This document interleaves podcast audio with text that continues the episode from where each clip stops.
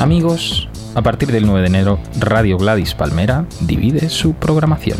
Este programa y otros pasarán a emitirse desde entonces solo en Nanosónico, la radio de autor.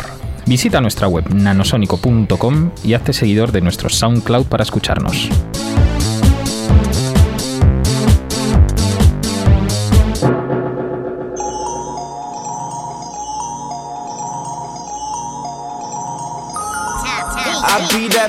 Motherfucker. Harlem's what I'm reppin'. Tell my niggas hit the bitch and we gon' make it in a second. Never disrespected. Plus I'm well connected with this coke that I imported. Just important as your president. Swagger so impressive. And I don't need a necklace, but these bitches get impressed when you pull up in that seven. Them sixes, them beans is I get gets the fresh years. Rap Simmons, Rick Owens, usually what I'm dressed in. Buenas tardes amigos y amigas, soy Totequín. Este es el talk número 41, el programa 41. Y como os comenté, bueno, estoy con mi colega, con mi hermanito David Bravo. ¿Qué pasa David, tío? ¿Cómo estamos? ¿Qué tal, Tote, tío? Muy bien, tío. Pues este es el rollo. Vamos a hacer un programa a medias. Eh, vamos a empezar el tema, bueno, el primer programa, el primer programa. el primer tema, en realidad, que es lo que quería decir. El primer tema lo va a presentar mi amigo David Bravo y es de uno de los grupos que más nos han molado de siempre, ¿verdad, David? Sí, es mi grupo favorito de siempre, que es Metallica. Y bueno, lo he elegido porque yo empecé escuchando música de verdad con Metallica. Y, La verdad que sí. y tenía que, que elegir uno, hay muchísimos, pero al final me he decantado por el Kill 'Em All, el primer disco, ese que dicen que es el Metallica de verdad. Mm. Tampoco estoy de acuerdo del todo, pero sí es uno de los discos que desde luego más me gustan de Metallica. Y ya que elijo el primer disco, también elijo la primera canción del disco. El que abre, el Hit the Lights. Exacto, Hit the Lights, amigos. Deciros que este es el disco que, uno de los discos que nos unió en la amistad al principio en el instituto. Exacto. Este es uno de los discos que mi colega me ponía, que le pillábamos al Octavio, ¿te acuerdas del Octavio? Pero el Octavio no nos dio este disco. Este disco, además, yo te lo pasé y era original, flipa, era, era original, pero se lo mangué a un nota. Eso también es verdad. Pero era un disco original que había pagado sus derechos y me acuerdo perfectamente que te lo pasé y nunca más lo vi. O sea, puede, ser, puede ser que me lo quedara o que rulara a otra persona y nunca lo devolviera. Porque puede en la época del instituto era esa la movida, si prestabas un CD nunca volvía. sí, este no volvió. Pero bueno, en cualquier caso, vamos a empezar el programa, amigos. Este es el Hit the Lights de Metallica, y ahí lo tenéis.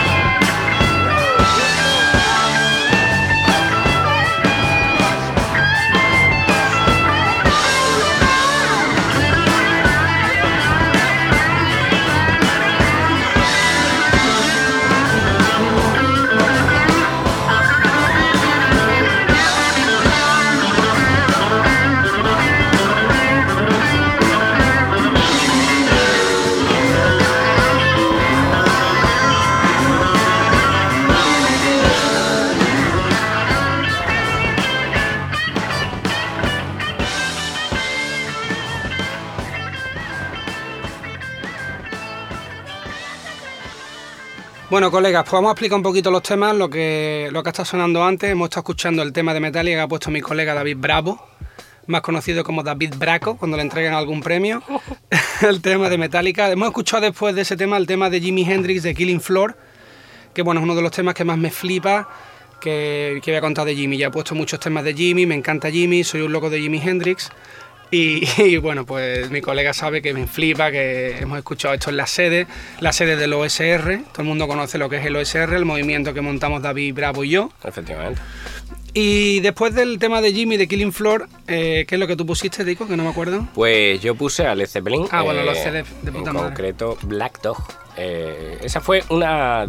Bueno, es la primera canción que, que escuché de Led Zeppelin. Ahí me introdujo en Led Zeppelin Jorge, un amigo del. El Rey Lagarto. El Rey Lagarto, que le gustaba mucho Jim Morrison y le llamábamos así por eso. Y el tío eh, se ponía a cantar Black Dog a capela y cantaba muy bien, no era Robert Plant, pero el tío cantaba bien. Y ese inicio de Black Dog tan increíble, él lo cantaba. Yo nunca Y- vi a Jorge cantar, tío. no, cantaba muy bien. Y cuando lo cantaba yo decía, ¿pero qué es eso? Y y él, y él en realidad Jorge es el que me introdujo en, en muchísima música. Metallica es una de ellas. Y Led Zeppelin también. Y a él le daba por cantar el inicio de Black Dog, mm, que ya es casi a capela de por sí en la canción. Y, y él me lo cantaba y lo cantaba genial. Y yo quería oír la, la versión original, que era de Led Zeppelin. No es mi canción favorita de Led Zeppelin. No soy original en eso. el- para mí la mejor es Starway to Heaven. Es que es un temazo, tío. Sí. Y, Ahí, pero bueno, sabes, ahí sabes una cosa que hemos comentado mucho. El rollo, eso es un ejemplo perfecto. El rollo de mm, que la gente tenga que elegir por cojones otra canción que no sea el Starway to Heaven de Led Zeppelin para mostrarse Sí. como auténticos snobs de la movida. Sí, sí, claro, porque Led Zeppelin todo el mundo sabe que es genial, igual que El Padrino todo el mundo sabe que es genial, y entonces pues eligen a Lars von Trier y cosas así. Exactamente, hay que elegir No, una movida no para sentirse. creer, claro, claro, no, no- puede ser lo mismo que le pueda gustar a tu vecino, no puede ser lo mismo, claro. No, para mí la mejor de Led Zeppelin es la que para todo el mundo es la mejor de Led Zeppelin, pero he elegido Black Dog mm, para cambiar un poco y también porque Led Zeppelin es demasiado larga para este programa, pero además es que mola muchísimo, o sea, la voz de Robert Plant ahí no es como la de cualquiera. Muy bien, Tico, está claro, estoy contigo. Vamos a empezar un, un bloque nuevo que puede ser, el, digamos, el bloque de música negra, ¿no? Sí, exacto, música negra, soul, funky. Y la primera canción que la, la he elegido yo es Street Life. Street Life. Street Life. Ahí con falsete, de la banda sonora de Jackie Brown. y la he elegido porque, bueno, me encanta la canción, pero me encanta también la película. La además me, transporta a ese, a ese momento, me acuerdo perfectamente el día que, que estrenaron Jackie Brown. Coincidió, nunca lo olvidaré, con el estreno de la última película de Woody Allen, que era Desmontando a Harry, Ajá, que es hostia. también una de las grandes películas, o de las últimas grandes películas de, de Woody Allen, que era tío. Desmontando a Harry. Y ese día yo no sabía, la última de Tarantino, la última de Woody Allen, las dos son pedazos de película. Fui a ver las dos de forma sucesiva en Qué el guay. mismo cine. Y, y recuerdo que cuando pusieron Jackie Brown, la gente después de Pulp Fiction y de Reservoir Dogs, pues decía que bueno, que había cambiado, que no era lo mismo. Perdonad, amigos, pero Jackie Brown es un Está peliculón. mortal, está mortal. Yo tengo que reconocerme entre los que dudaba porque al principio no me entró muy bien. Porque mucha- cambia, cambia Sí. el estilo. De hecho, cambió. Vamos, yo cuando la vi en tu casa me entró de otra forma, em, nos gustó. Yo me acuerdo que me flipó. Yo no la vi en el cine, yo la vi contigo en tu Kelly. Y además, cabrón, me acuerdo, nunca olvidaré porque, señores, os lo voy a contar, mi amigo David Bravo robaba los pósters de las películas que le molaban de las paradas de autobús. No, no, perdona. Ah, no, no eras tú, ¿quién No, no, era? yo era el receptor, digamos, de...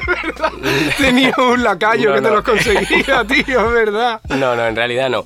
Era el Yello, me venía Ah, el con, Yello, es verdad, tío. con póster gigantes y me decía, oye David, que sé que a ti te mola el cine y me trajo un póster brutal que yo era ocupaba toda inmenso. mi pared. Yo llegaba a tu Kelly y era toda la puta cara de Jan Nicholson De- en el no, resplandor. de- Ese era el grande que tú Sí. habías pillado. Sí, sí, era pero, ah, Resplandor, Pero al lado tenías uno que ocupaba el resto de la habitación. De era- Robert De Niro que era de en pa- Jackie Brown. De las paradas del autobús, tío. Sí, sí, sí. Bueno, era un cartel de Robert De Niro en Jackie Brown que ocupaba toda mi pared y hecho de, de una tela, de la tela especial esta que Es verdad, que antes no era papel, era una tela No, no, no, ahí. era un pedazo tío. de póster que no lo sujetaba ni con, ni con 50 clavos. Y lo puse ahí en, en mi pared porque a mí me flipó esa película desde el, desde el momento en el que la vi. Y la música, como siempre pasa con Tarantino, no mm. se queda atrás. Ojo, es que Tarantino es increíble. Bueno, empezamos el, bloque de música negra, digamos, con Street Life. Ahí lo tenéis, colegas.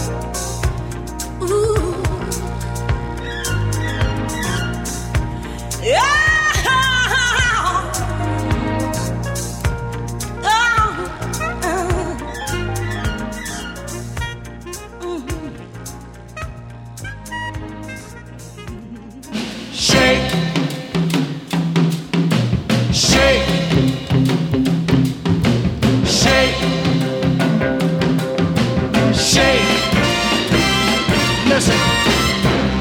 Listen while I talk to you. I tell you what we're gonna do. There's a new thing that's going around. And I'll tell you what they're putting down. Just move your body all around and just shake. Oh, mama, shake. That's the way to do it. Shake. Oh, you're looking good now. Shake. A bowl of soup uh, and make your body loop de loop. Put your hands on your hips uh, and kind of let your backbone slip. uh. Move your body like a whip and just shake. Mm, that's doing it. Shake. Yeah, you're looking good now.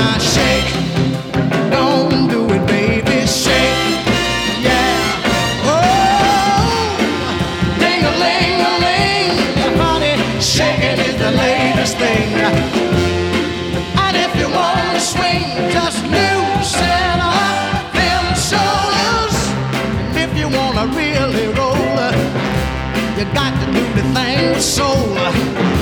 Shake the shake with all your might.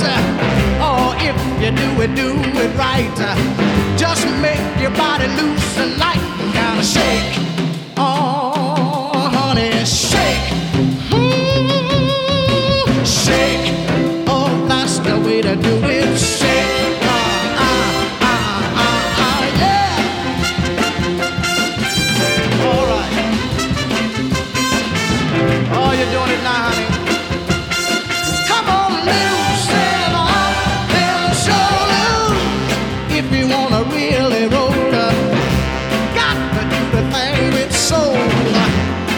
Shake with all your might. Uh, now, if you do it, do it right. Uh,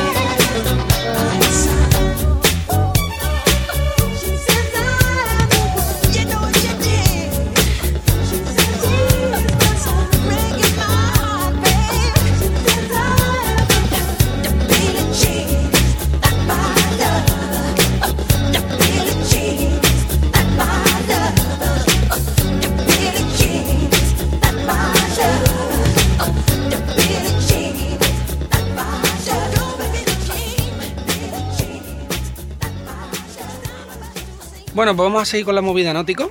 Sí, claro. Vale, vamos Cuenta, a cuenta, ¿qué has explicar puesto las cositas que han sonado. Hemos escuchado el Street Life, que os ha comentado mi colega David, y luego ha sonado un temazo, amigos, de No Sam tanto. Cooke. un temazo de Sam Cooke, el Shake. Sam Cooke es especial para mí también porque era lo único que yo vi bailar a mis padres en 15 años que viví en la casa de mis padres, le flipaba a Sam Cooke, a mi madre. Y yo recuerdo a mi madre bailando y escuchando a tope Sam Cooke en el salón, el tema este de Shake, que era increíble. Eh, de lo primero que yo escuchaba de música negra, ¿no? Rollo Sam Cooke, Otis Redding, el soul que escuchaban en mi casa. Y bueno, después del tema de, de Sam Cooke, mi colega David Bravo se ha atrevido a poner a Michael Jackson, Billie Jean. ¿Qué tienes que decir de esto, Tico? Bueno, tengo que decir que Michael Jackson tiene muy mala prensa entre los raperos y los heavy por culpa de Macaulay Culkin o yo que sé qué. Pero Michael Jackson, Michael Jackson era la polla, amigo. Y, y además tengo que decir que la gente eh, en su etapa pre-heavy hacía una serie de cosas de las que se avergüenza. Y no es mi caso con Michael Jackson, que empecé a escucharlo justo antes de empezar a escuchar música, Música heavy. heavy, sí que es tu caso, claro. Exacto, pero es algo que me sigue gustando. Eh, no me gusta otras cosas que hacía antes de la etapa pre-heavy con mucha otra gente que Ajá. se colgaban, por ejemplo, los, los chupetes esos de colores. Hostia puta, ¿cómo te acuerdas de eso, tío? Fíjate qué pena, cómo, cómo tiene que enterrarse eso en ¿Eso un sitio profundo, ¿no? Porque lo hacían, tío. No lo sé, se, Se puso de moda. chupetes, tío. Chupete de colores. No me acordaba. Se los colgaban. Y había otra gente que hacía el saludo del príncipe de Bel Air. sí, Sí. ¿Qué pasa, Jazz? sí, sí, sí, eso Claro, es eso es penoso, amigo, y tenéis que intentar no contarlo nunca, ¿no? Pero yo tengo la suerte de haber pasado etapas que no contaré, pero hay otras etapas antes del heavy que sí puedo contar con orgullo, y es que me encantaba y me sigue encantando Michael Jackson. Y Billie Jean, para mí, es una de las mejores canciones que he escuchado en mi vida. Yo te voy a decir la verdad. A mí Michael nunca me entró porque su puto mensaje me parecía salvemos a las ballenas. No sé, lo- Liberad a Willy. No sé lo que decía ese tipo. Sí, pero es verdad, no, en realidad vamos a ponernos serio. Michael era de que su mensaje para mí era una basura, pero no había que escuchar a Michael por lo que contaba, sino porque era música guapísima. Claro, yo no sé lo que decía ese hombre, pero bailaba de una manera y cantaba Claro, de una manera es que no había que escuchar lo que él contara. no he vuelto a ver. Y es diferente. Y hoy toda la música que oigo, absolutamente toda la música que ponen en la tele y en, y en la radio, es indistinguible para Pero mí. tú coincides conmigo en que una persona sabes cómo que le yo llama a que- un tema Heal the World, salvemos al mundo, automáticamente te genera rechazo, tío. Sí, bueno, pero era un poco naif Michael Jackson, ¿vale? Sí, tío. Pero era diferente y lo que hacía él no lo hace nadie. Y hoy en día todo el mundo es igual. ¿Tú sabes por qué sé yo que Miley Cyrus es Miley Cyrus? ¿Por qué? Cuando saca la lengua. Cuando, cuando saca la lengua sé que es ella. Si no, para mí es eh, Una rubia. una, no sé, puede ser Britney Spears, puede Sí, ser sí, sí, sí, sí, sí. cualquiera. Y saca la lengua, ah, vale, esta es la de la lengua, vale, esta es Miley Cyrus. Pero por, por su música la verdad es que no, no, no las distingo. Sí, yo sería incapaz. ¿no? Hoy en día toda la música es una tía buena, un chico guapo y un estribillo larguísimo. Sí, tío. Y Michael, Michael Jackson, amigo, es música, música de verdad, Sí, música tío. pura. Y a- además estábamos seleccionando los temas, tío. Tengo que decir que ha sonado el Billie Jean cuando estábamos escuchándolo aquí. ¿Has visto la calidad que mantiene hoy día esa puta mierda, colega? Y ¿Cómo esa, suena, esa tío? forma de empezar, y suena, tío. es Sí. una pasada. No, eso de hoy en día, bueno, supongo que todos los que mezclan y masterizan pues se fijarán en eso, vamos. Sí. Cambiemos de tercio, amigos. Vamos a poneros otra cosa. Voy a introducir el siguiente bloque que hemos preparado mi colega David Bravo y yo y es de música española. Música española, rock, Sí, que es la música que se escuchaba y yo sigo escuchando, vamos, pero era muy clásica en los tiempos del instituto, Sí, los tiempos de la pila del pato, de La pila del pato, tío. comprar litros a Amalia, Sí, tío. de irse El a bocadillo del coco. bocadillo del coco, irse a San Pedro. Sí, Hoy en día es imposible pensar en eso. Sí, es verdad, Pero en aquellos tiempos era lo más normal del mundo. Sí, Eran los tiempos de tachar esvásticas en el lavabo. sí, sí, de- cosa que tú dices que yo no hacía mucho. ¿no? Tampoco hacías tantas. O sea, tú ta- tachar, tachaste, pero tampoco. Tampoco es que fuera. Tampoco ahí era que la gente te viera. Mira, viene el toto, el, el que No, tacha no. esvástica. No, nosotros éramos más. Realmente la, la historia de los SR es mucho más representativa de otras cosas, ¿verdad, tío? Sí. Teníamos otras cosas más importantes, como bebernos esos litros en la pila del pato y disfrutar de la vida. Y bueno, vamos a hacer este, este apartado de música española guapa.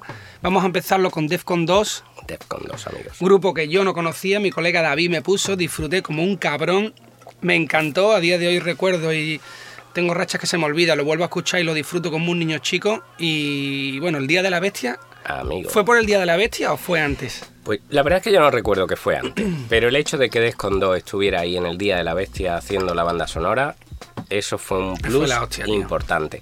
Y recuerdo que en aquellos tiempos había un- una cosa rarísima y es que la gente que veía el Día de la Bestia o Acción Mutante y los que éramos así heavy o Mm. seguimos siéndolo, pero estéticamente distinto porque si no en el trabajo no nos dejan entrar.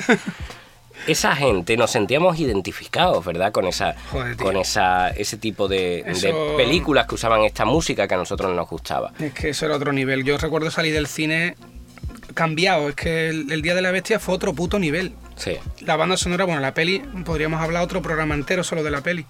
Pero.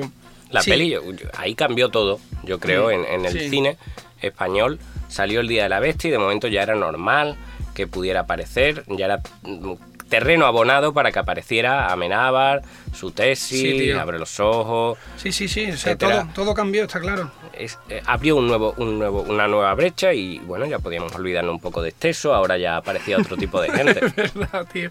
Qué peliculón. Pues ahí estaba el tema este, que es el que vamos a, a presentar en el nuevo bloque, el que entra de, de rock español, digamos. Vamos a empezarlo con el tema de Defcon 2, el de Ultramemia, ¿no? Exacto, Defcon 2 Ultramemi, Ahí amigos. lo llevas.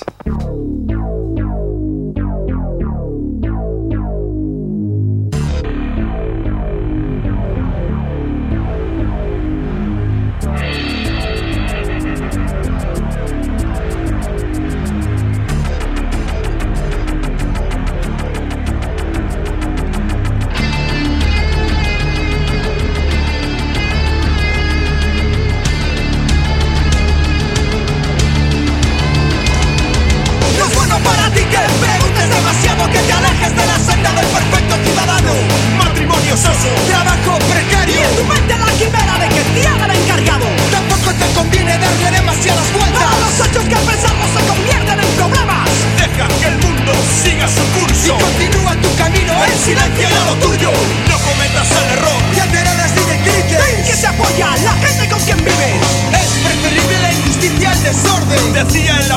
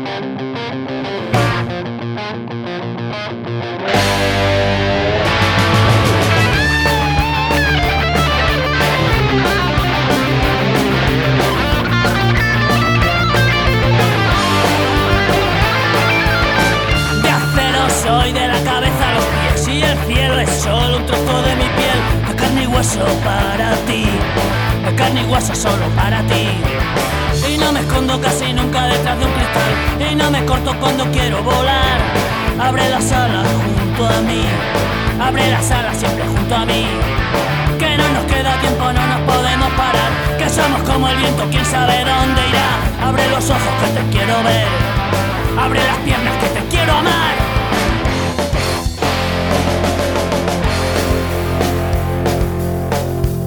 Cada vez que te das, doy la vuelta todo de una patada.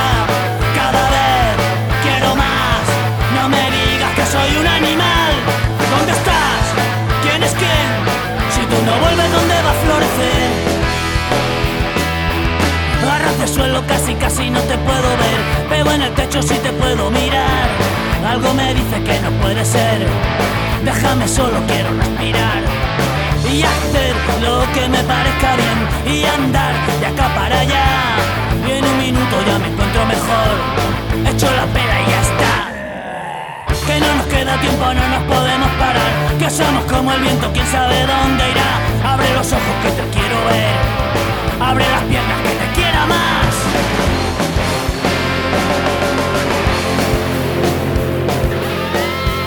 Cada vez que te vas Doy la vuelta todo de una patada Cada vez quiero más No me digas que soy un animal ¿Dónde estás? ¿Quién es quién? Si tú no vuelves, ¿dónde va a florecer? Cada vez que te vas Doy la vuelta todo de una patada No me digas que soy un animal ¿Dónde estás? ¿Quién es quién? Si tú no vuelves, ¿dónde va a florecer? ¡Suelta la fiera!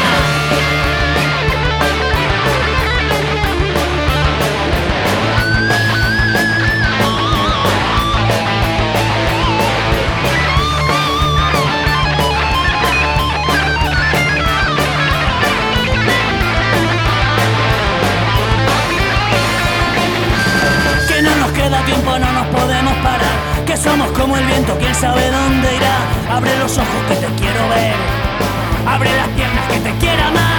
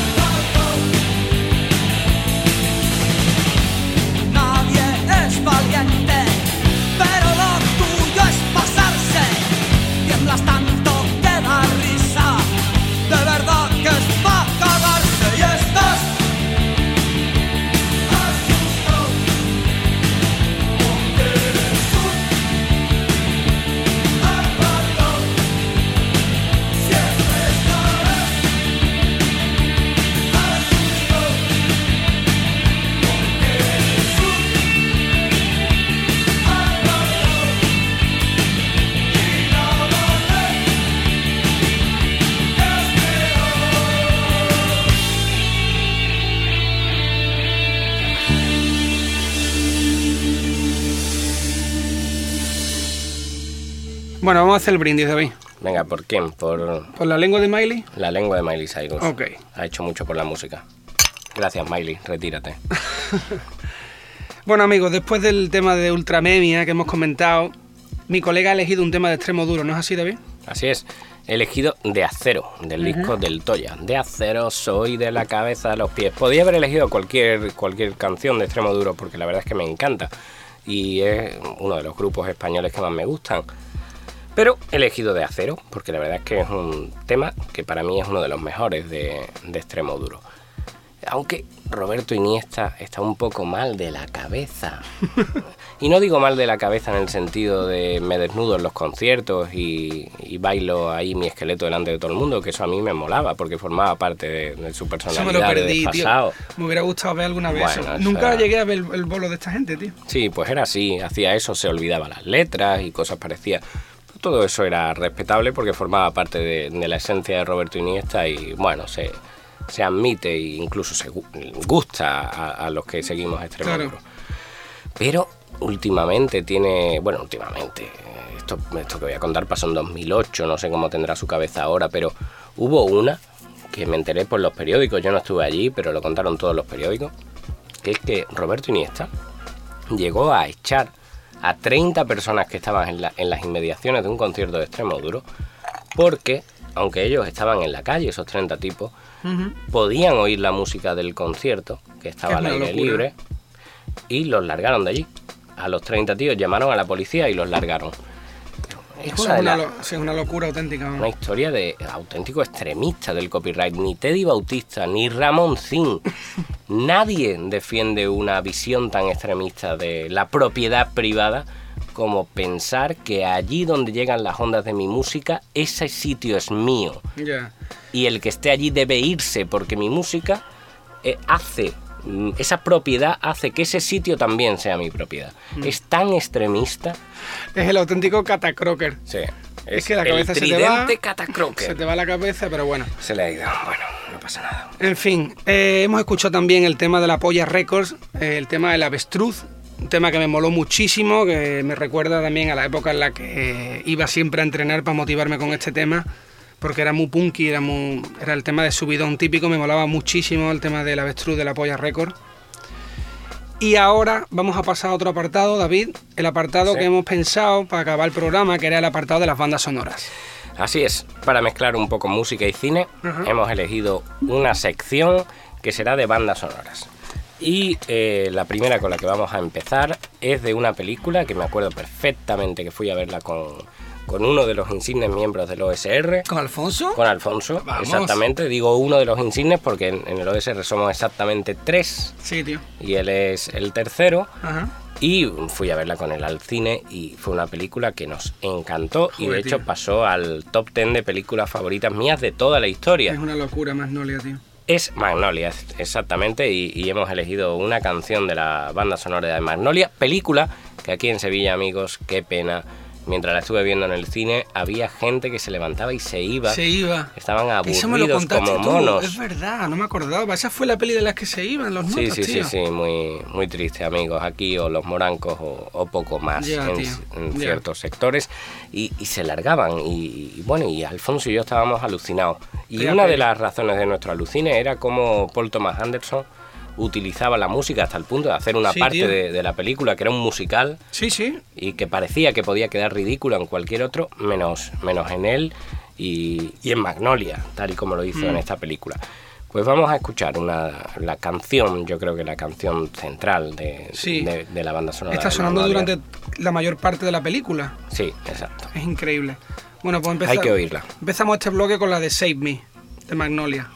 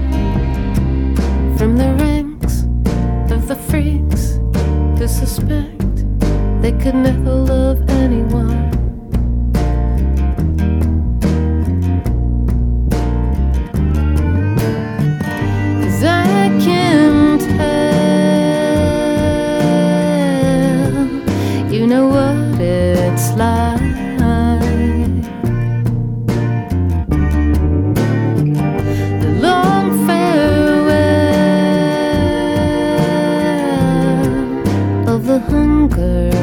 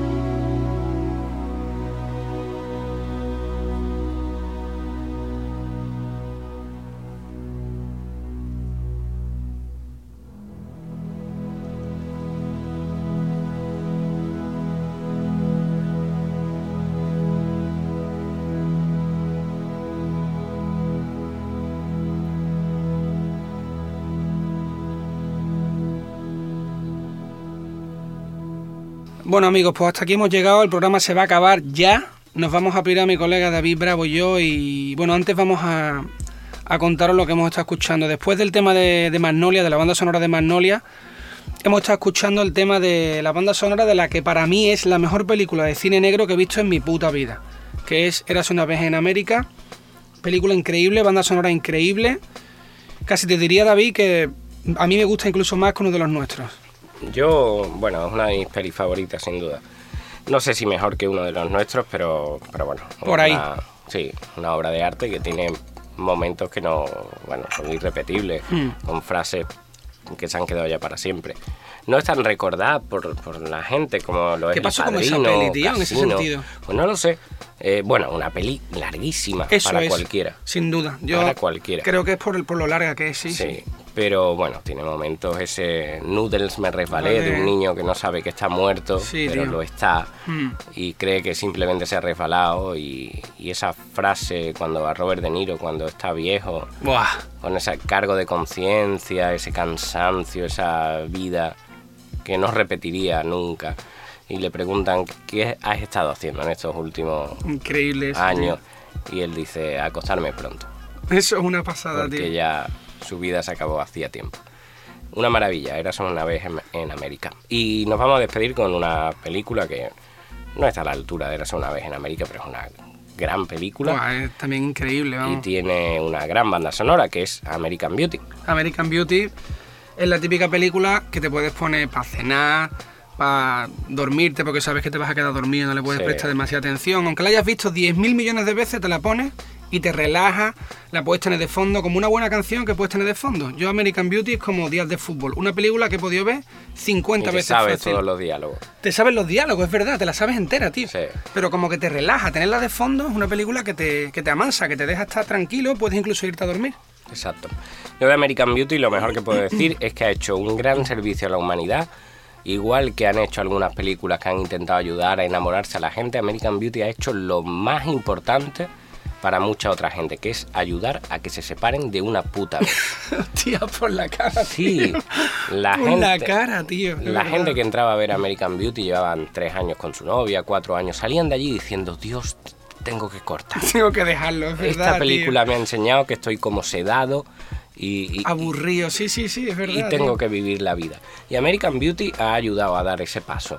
Es Mm. importante el dar el paso a entrar a la chica y, o al chico y Sí, sí, enamorarse sí, y tal. es verdad que no digo que no, es verdad, no tío. digo que no sea importante, pero tanto o más importante es el paso a decir esto acabó hace acabó. tiempo Sí, sí. y sí. voy a intentar ser valiente. Y American Beauty te, te inyectaba esa valentía. Sí, tío, la American veías Beauty. y lo primero que querías es algo tan sano como terminar lo que ya había terminado. Sí, tío. Así que yo creo que es el momento de despedirse con esa música, con esa instrumental Sin duda. de American Beauty para lanzar ese mensaje. Yo creo que es un buen mensaje. Un no todo es amor, amigos, perfecto. también. No se me ocurre una forma mejor para acabarlo. Sí, a veces hay que terminar, amigos. Pues nada, amigos, nos piramos. Ha sido un placer. El Top 41 se acaba con nuestro colega David Bravo por aquí. Nos vemos en el siguiente, en dos martes. Toc, Totequín aquí en Gladys Palmera. Un saludo a todos. Adiós, amigos.